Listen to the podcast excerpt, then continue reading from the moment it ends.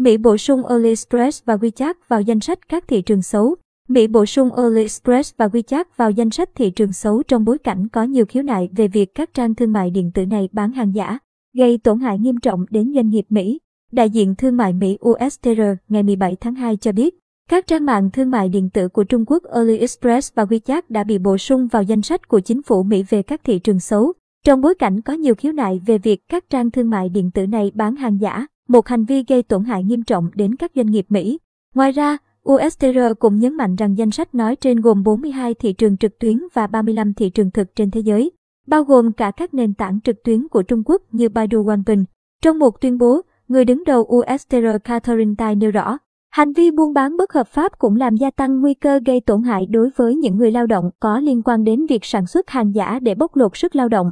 và hàng giả có thể tạo ra những nguy cơ đáng kể đối với sức khỏe và sự an toàn của người tiêu dùng cũng như người lao động trên toàn thế giới.